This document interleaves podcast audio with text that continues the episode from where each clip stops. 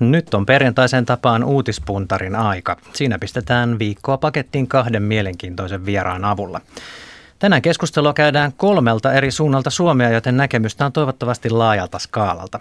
Itse, minä Niko Anttiin, olen Pasilassa Helsingissä, mutta Joensuusta näkökulmia tarjoilee Joensuun kaupunginteatterin johtaja Vihtori Rämä. Aikaisemmin hän on työskennellyt muun muassa Kokkolan, Hämeenlinnan, Kemin ja Rovaniemen teattereissa. Hyvää päivää Joensuuhun. Päivää päivää, täällä ollaan.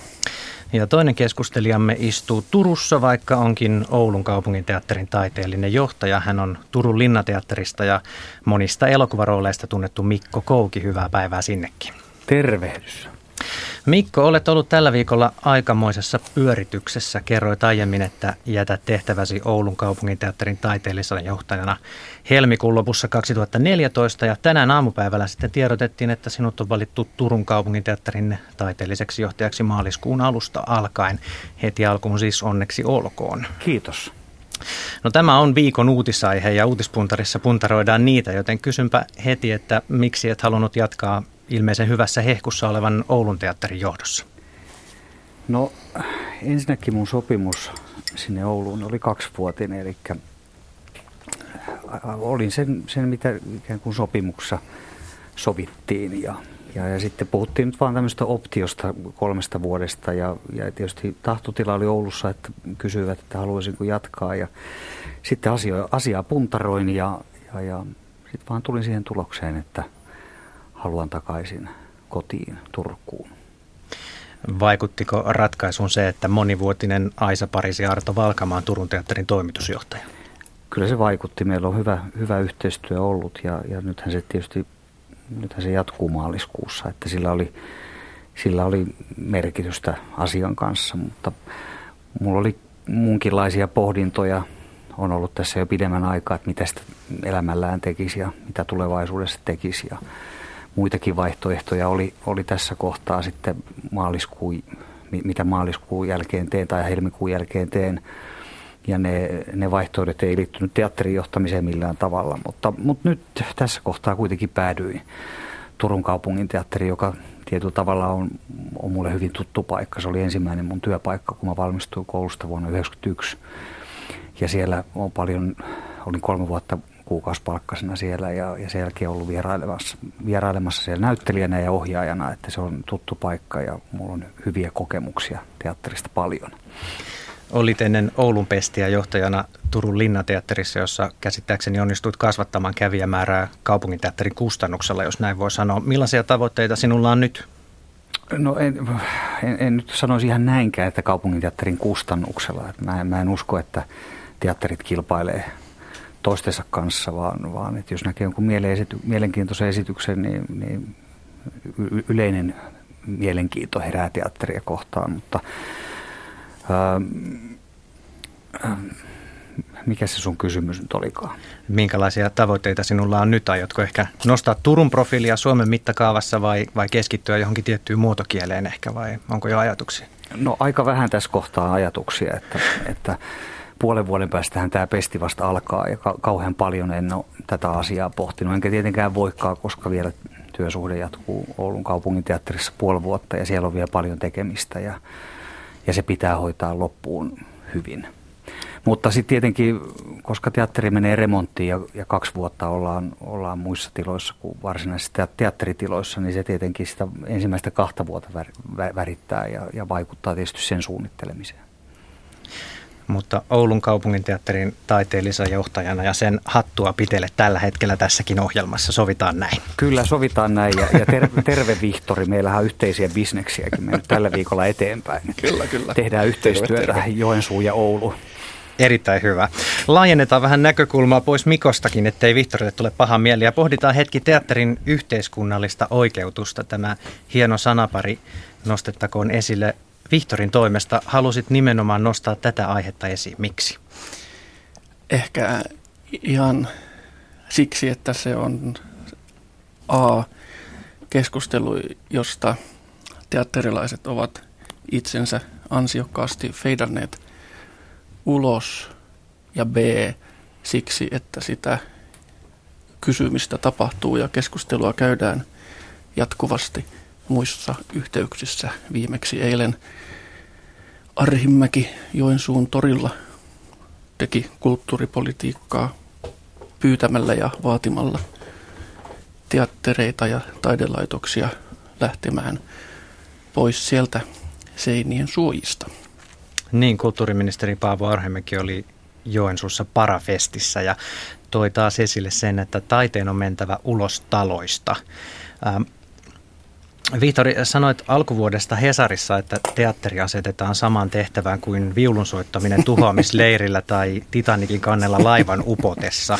Teattereista rakennetaan pumpulilaitoksia, jossa voi käydä unohtamassa oman elämänsä. Se on melko epäeettinen peruste verovaroin ylläpidetylle toiminnalle. Mitä tarkoitit tällä?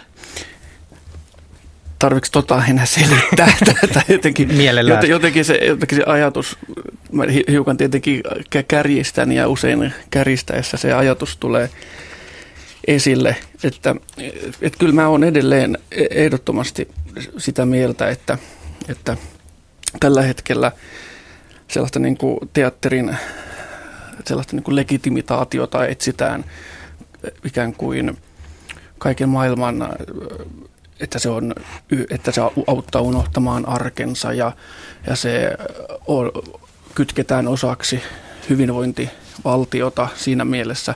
Se on ihan jees, että se kytketään osaksi hyvinvointivaltio, mutta se, että millä tavoilla, että, että sen ikään kuin presidentti, tämä meidän Suomen sosiaalitoimiston ylipäällikkö jollakin tavalla lanseeraa näitä te, ikään kuin keinoja, jolla voidaan ehkäistä syrjäytymistä ja, ja tota, sit siihen samaan jatkumoon yritetään tunkea myös teatteria jollakin tavalla niin kuin syrjäytymisen ehkäisijäksi ja, ja tota, kaiken maailman. Ja ne on ihan yleviä periaatteita, mutta mä en ole, en ole ihan varma, että voiko sitä asettaa ikään kuin teatterin tehtäväksi, koska, koska teatteri ei kuitenkaan se sen tehtävä on mun mielestä niin kuin monialaisempi. Se on niin kuin, yksinkertaisesti se on moninaisempi. Ja se, että jos me ikään kuin taiteilijat yritetään, kytkeydytään ikään kuin ylläpitämään järjestelmää, jossa,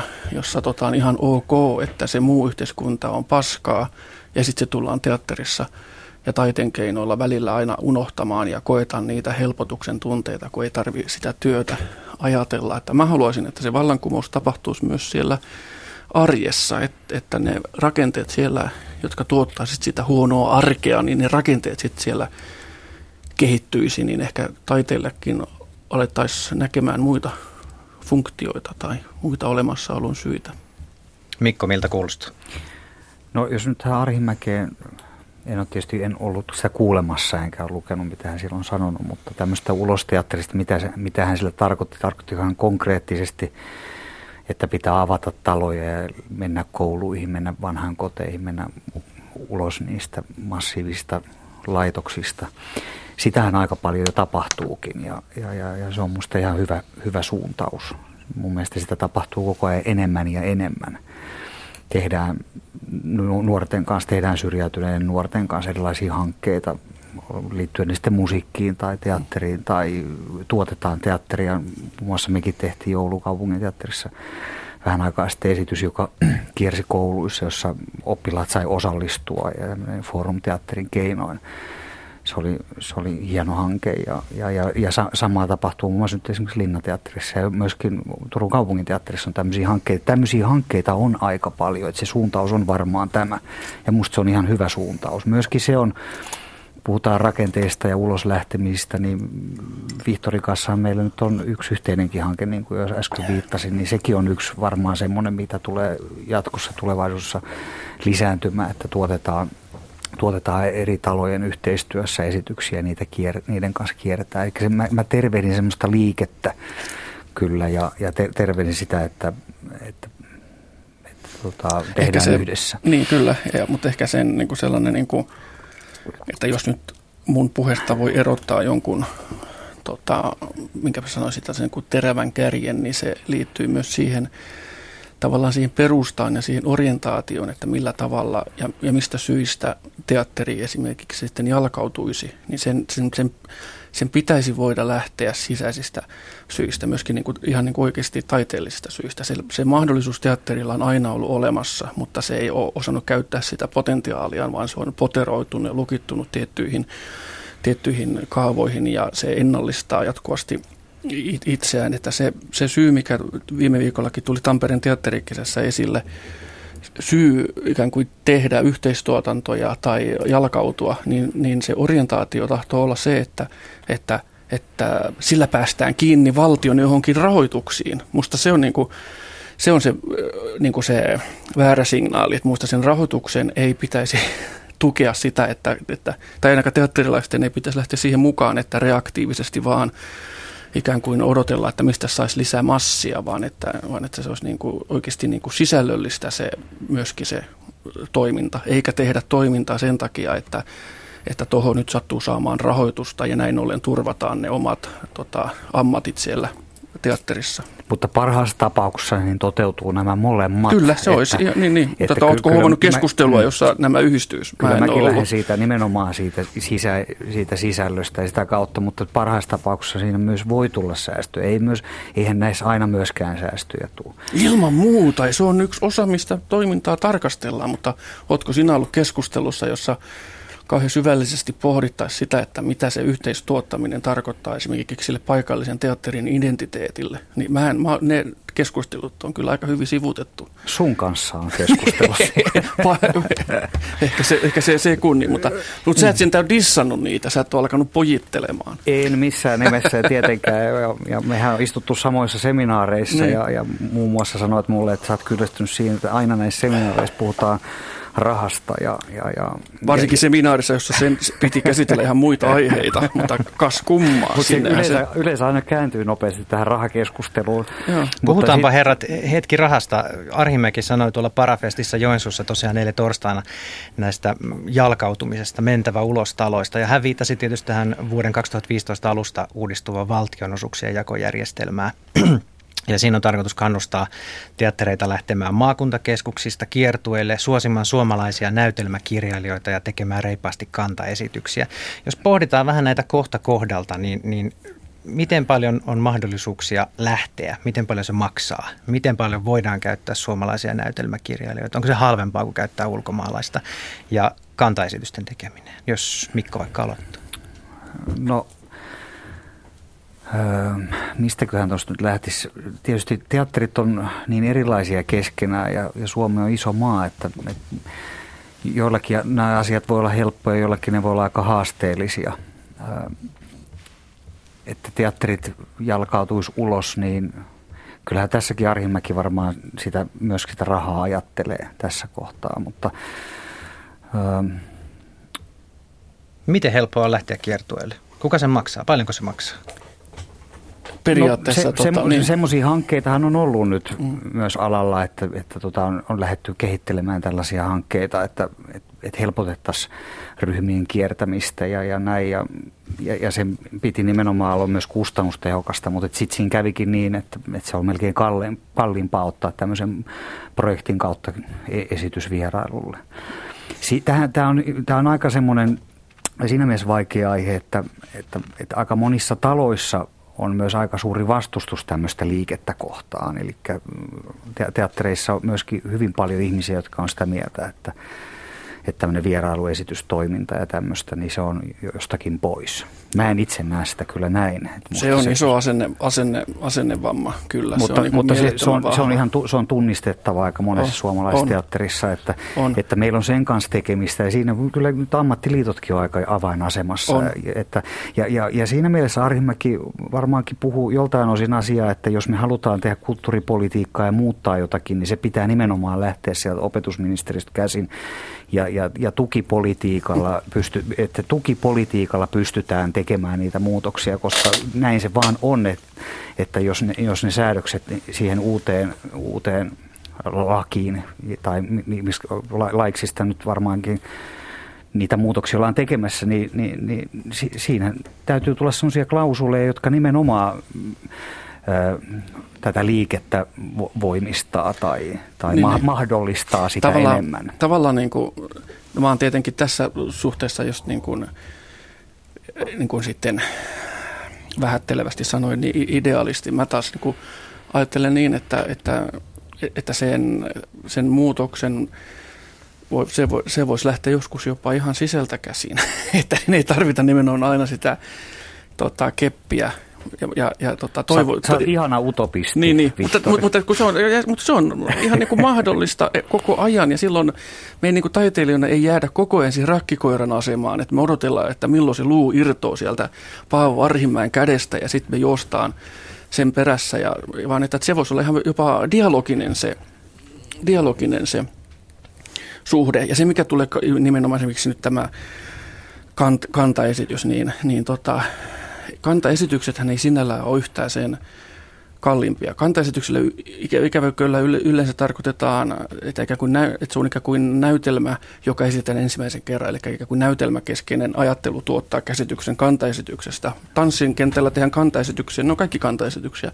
Samalla tavalla niin kuin teatteri voi tehdä teoksia, jotka eivät ole tota, tekstilähtöisiä, jossa ei ole sitä tavallaan, mutta että silloin määritelmät eivät salli käytettävän tässä siinä yhteydessä sanaa kantaesitys, koska siinä ei ole sitä näytelmää ja se ei saa sitten niitä kantaesitystukia. Entä sitten nämä kotimaiset kirjailijat? Pitäisi suosia niitä. Miltä kuulostaa? Mikko?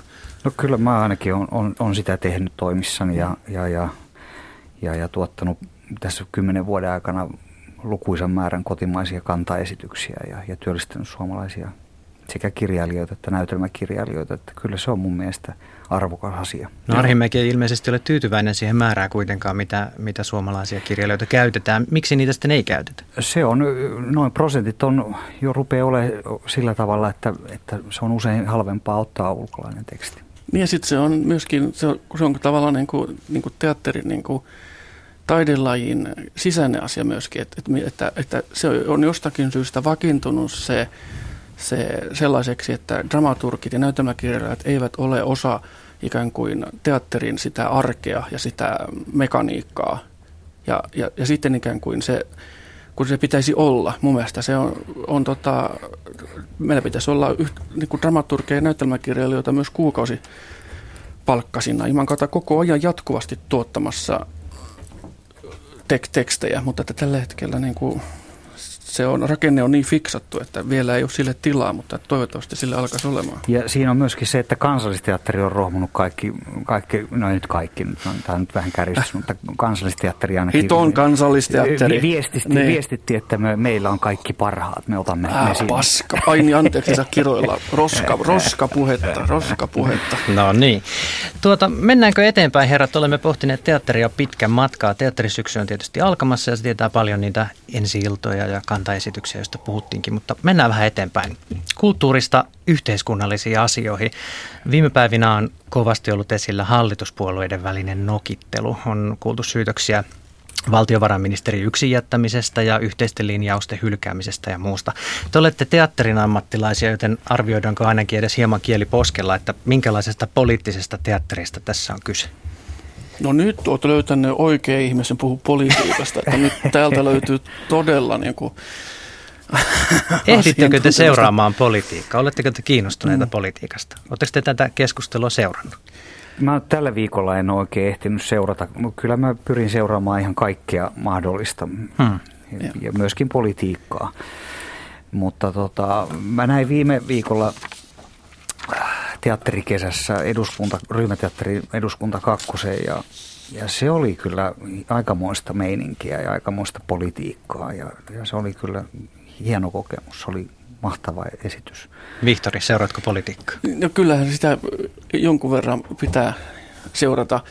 Tämä viikko on ollut tietenkin on ollut oikeastikin, tämä ei edes tota, ole kauhean iso vale, niin on ollut tosi kiireinen, mutta että kyllähän se toi, niin kuin toi päivän politiikka, niin kyllähän sitä voi tarkastella ihan hyvin teatterina. Kyllähän se on tavallaan niin kuin sellaista ikään kuin jatkuvaa ikään kuin puolueiden ja henkilöiden ikään kuin esittäytymistä ja es- esille tuloja. Ja ne on ikään kuin sen tietyn ideologian ikään kuin esit- esit- esittämisiä. Ne on tavallaan niin kuin, se on periaatteessa esitys, jossa, jossa tota henkilöt jollakin tavalla – manifestoi omia intressejään ja ei siinä valtakamppailujaan ja, ja sitten sen esityksen toimivuutta testataan seuraavalla viikolla Helsingin Sanomien Gallupissa. Että tota, siinä sinällään niin kuin, en mä aina pysty kauhean niin kuin, uskottavasti uskomaan niihin kaiken maailman tarinoihin, mitä tota, he meille tarjoilevat. Hmm. Joo, kyllä valta on, siis, valta on erittäin kiinnostava aihe ja, ja siihen varmaan liittyy hyvin paljon erilaisia pelejä ja kuvioita ja, ja, ja, ja siitä yllättävän vähän tehdään näytelmiä. Sen takia mä nimenomaan nostin tämän eduskunnan ryhmäteatteri, että, että se oli kyllä hienoa tämmöistä yhteiskunnallista satiiria. Miksi niistä tehdään niin vähän? Johtuuko se siitä, että ei näitä suomalaisia näytelmäkirjailijoita ole tekemään? Se on varmaan aika haastavaa. Nyt esimerkiksi Susanna Kuparista, kun haastattelin siitä, niin, niin siinä on, on, on valtava duuni. Heillä on tiimi, joka on sitä tehnyt ja pitää kaikki mennä oikein ja pitää olla kohtauksessa lähteitä ja näin että tota, se, on, se on aika vaativaa. Mä en, en tiedä, osataanko sitä kauhean paljon, mutta tämä oli mun mielestä erittäin hieno esitys ja, ja, ja, ja val, valta on mielenkiintoinen aihe. Joku on sanonut näin hienosti, että valta, valta turmelee aina, siksi sen pitää säännöllisesti vaihtua. Sama koskee myös meitä teatterijohtajia, että sen takia myöskin kannatan tämmöisiä määräaikaisia työsuhteita. Mä en, mä en turmellu, mä oon täysin ulkona tuollaisista inhimillisistä. Niin, Mut se, hieno ihminen, niin, niin, joo, joo, kyllä yksi parhaimmista. tota, se vielä tuli mieleen just tuosta niin jotenkin politiikasta, tota, niin kuin,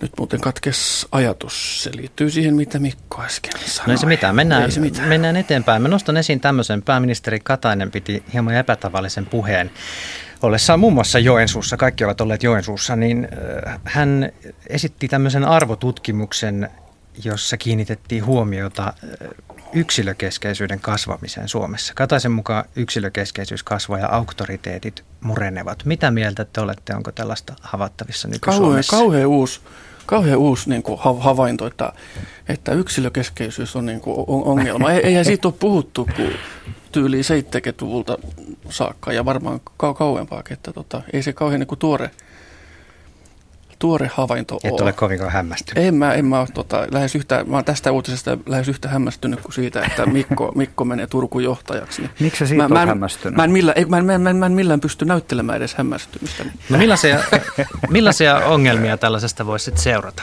Jos leikitään hetki, yksilökeskeisyys kasvaa kovin. No, Uskotaan yksilöke- Kataista. Niin kuin yksilökeskeisyys ei, ei niin kuin, se ei periaatteessa niin kuin tarkoita mitään. Se on mm. niin kuin ihan nolla käsite, siis min, minulle, minun mielestäni. Että, tota, että se ei ole, se ei ole, niin kuin, se ei ole sisällöllinen asia. Se ei ole, että, että kyllä niin kuin, ö, yksilökeskeisesti voi olla todella hieno maailma, maailma, jos siellä on hyviä yksilöitä ja, ja voi olla yksi hyvä yksinvaltia, jos se on valistunut yksinvaltia. Tavallaan, että se tämän tyyppinen niin kuin rakenne tai ikään kuin, että me nähdään ikään kuin ulkoinen muoto jostakin, että tuo on yksilökeskeistä, niin se, ei, se, ei niin kuin, se on niin kuin arvovapaa käsite sinällään. Se Kääntäenhän se tarkoittaa mm. sitä, että suomalaiset eivät kunnioita auktoriteetteja. Ai niin, niin, niin kuin tässä, tässä yhteydessä se tarkoittaa sitä. No voi olla. Mä oon vähän samalla linjoilla Vihtori kanssa, että tavallaan tuo la- lause ei sinänsä vielä kerro kauheasti mitään. Hmm. Joo, se ei ole, ei ole niin kuin kauhean niin kuin tarkka oivallus tai havainto yhtään mistään. Että tota, yhtä hyvin voi sanoa, että... Että, että, me, että kaikki juoksee vain joukossa ja niin, kukaan ei ajattele me, omilla aivoillaan. Se on itse, vähän niin, Itse asiassa voi olla, että meidän pitäisi kaikkien yksilöllistyä tai yksilöllistyä, koska sitten kun me olemme yksilöllistyneet ja muotoituneet joksikin, niin sitten meillä on ehkä... Pystymme olemaan selkeä Pystymme olemaan to, toisten kanssa ja sitten ikään kuin tällaista niin kuin, voisi harrastaa tällaista niin kuin rehellistä, oikeaa fundamentalismia, ei, ei sitä millaisena se nyt ymmärretään, vaan, vaan kerta kaikkea sellaisena fundamentalistina, mitä vaikka amisit harrastaa Utahissa, että ne kerta kaikkiaan niin ne jättää sen muun maailman rauhaan ja se yhdessä, jolloin tapahtuu ja se toteutuu, niin, mä, niin tavallaan, että sen tyyppistä yksilölyhtymistä mä oon ainakin heti hellimässä, että, jätet, mm. että voi jättää oikeasti, että toinen ei näyttäydy mulle uhkana, että, mä oon, että se on niin kerta kaikkiaan niin sinut ja varma sen oman asiansa kanssa. Kello käy kovaa vauhtia. Meillä on vielä kuutisen minuuttia aikaa. Mennään vähän koulumaailmaan. Tällä viikolla on pöhisty siitä, että ruotsin kieltä ei pitäisi pakko opettaa. Kansalaisaloite ruotsin kieliopiskelun muuttamiseksi vapaaehtoiseksi kaikilla kouluasteilla ylitti tämä 50 000 allekirjoituksen raja ja siis syksyllä eduskunta sitä käsittelee. Vihtori, asut Joensuussa, pohdit asiaa varmaan oma elinpiirin kautta. Miten merkittävää on ruotsin kielen osaaminen? Huh. Toi varmaan vastasi siihen Eikö tota, mulle tulee aina mieleen nämä omat ruotsin kielen op, op, opinnot, jossa, jossa tota, sitä ruotsin kieltä ei millään osattu perustella ja integroida osaksi mun omaa elämääni, että miten mä yläasteella, kun mä olin silloin tietenkin luokan kovin jätkä, niin tota, mähän, Kuten tota, kaikki pojat. Niin, niin mähän tota, revin joka tunnin jälkeen ruotsin kirjan sivut ja sutta sinne tota, täysin lukukelvottomiksi aina sitä mukaan, kun oltiin edetty ja, ja tota, että mun suhde Ruotsiin on hyvin paljon määrittänyt sitä kautta. Se ei ole ikinä ollut mulle me, me, merkityksellinen. Mä en ole ikinä niin kuin törmännyt tilanteeseen, jossa ruotsin kieli olisi ollut mulle. Se on tietenkin varmaan ruotsin kieliselle se on merkityksellistä ja johonkin niin kuin, en tiedä, siis mä en oikeasti tiedä, koska mä en oikeasti niin kuin ymmärrä, että miksi sitä pitää opettaa. Että mun mielestä paljon järkevämpää olisi opettaa ja tämä oli jo ennen kuin mä oon muuttanut Joensuuhun, että, että yksi professori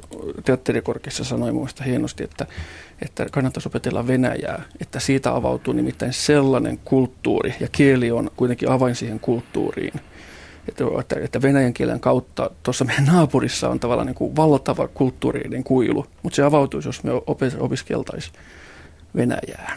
Mikko, Turussa puhutaan ruotsia. Puhutaan jo, ja ja Suomessa puhutaan ruotsia. Mm. Suomihan on kaksikielinen maa. Mulla Myös tähän, saamea. Niin, kyllä. Mm. Mulla tähän aiheeseen ei ole kauhean intohimoista suhtautumista. Ajattelen siitä, että kaikkia kieliä kannattaa opiskella. Ehkä voisi ajatella, että, että olisiko Itä-Suomessa tai olisiko jotain alueita, jossa nimenomaan to, toinen opiskeltava kieli voisi olla esimerkiksi Venäjä. Mutta ei, ei ole tähän oikeastaan mitään sellaista, kun jotkuhan tämän asian kanssa hyvin intohimoisia. Hmm. Mä en osaa, itse en osaa puhua ruotsia ja se kaduttaa mua nyt. Vihtori repi ruotsin kielen sivuja siellä. jo parhaillaan ja, täällä. Ja kaduttaa se, että mä en sitä aikanaan opiskellut koulussa ja, ja että mä en pysty sitä puhumaan. Se on, ja, ja kyllä se on jossain esimerkiksi työpaikoissa tänä päivänä vielä on, on, on sellaisia työpaikkoja, missä pitää hallita nämä molemmat kielet, että kyllä, kyllä se mun puolesta saa siellä olla. Hmm. Mutta tietysti tämä Itä-Suomi on, on, on alueellisesti, ehkä, ehkä Venäjä voisi olla, Venä, niin, niin, mutta venäläisiä se, muutenkin niin, on aika paljon. Mutta se kieli voisi olla niin kuin ihan samassa asemassa kuin on yhtä lailla mua kaduttaa, että, että, kun, että mä en osaa, osannut silloin kauheasti, enkä mä osaa vieläkään tarpeeksi englantia. Että kun mä olin kerta kaikkiaan niin kova jätkä, niin ei se saatana tarvi mitään ulkomaan kieliä, niin tota, että Ruotsihan on ikään kuin samanlaisessa asemassa että hmm. kuin Englanti, Venäjä, Saksa. Että, että Jatketaanko vielä niin. nopeasti kouluista sen verran, että tällä viikollahan koululaiset palasivat opintielle. Ja tähän loppuun oikeastaan kysyisin teiltä muistelman siitä, kun olette itse mennyt kouluun. Tai miettikää sitä, että kun menitte kouluun, mikä tulee ensimmäisenä mieleen, jos Mikko aloittaa? No mulle tulee muistikuva Mellumäen ala-asteesta ja, ja muistan isot ruusupuskat Mellarin alaasteen laitamilla ja muista kun kävelin ensimmäisenä päivänä sinne itse asiassa toiselle luokalle menin. Mä kävin Lohjalla ekan luokan. Mutta että kun kysyit ensimmäistä tämmöistä näkymää, niin mä näin sen. Minäkin olen muuten käynyt Lohjalla ekan luokan. Aha, Nyt missä kävitkö Viipale koulussa? En, en kävin Ojamolla. Aha.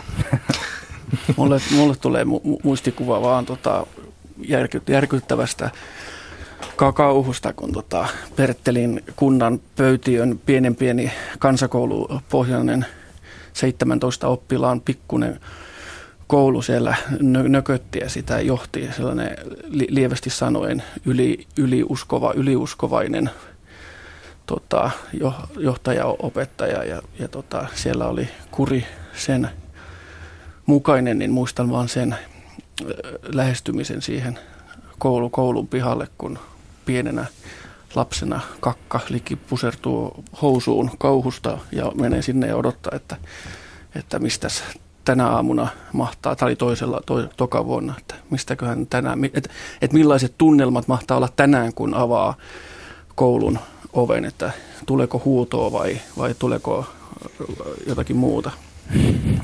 Kiitoksia herrat muisteluista ja muutenkin Joo, keskustelusta.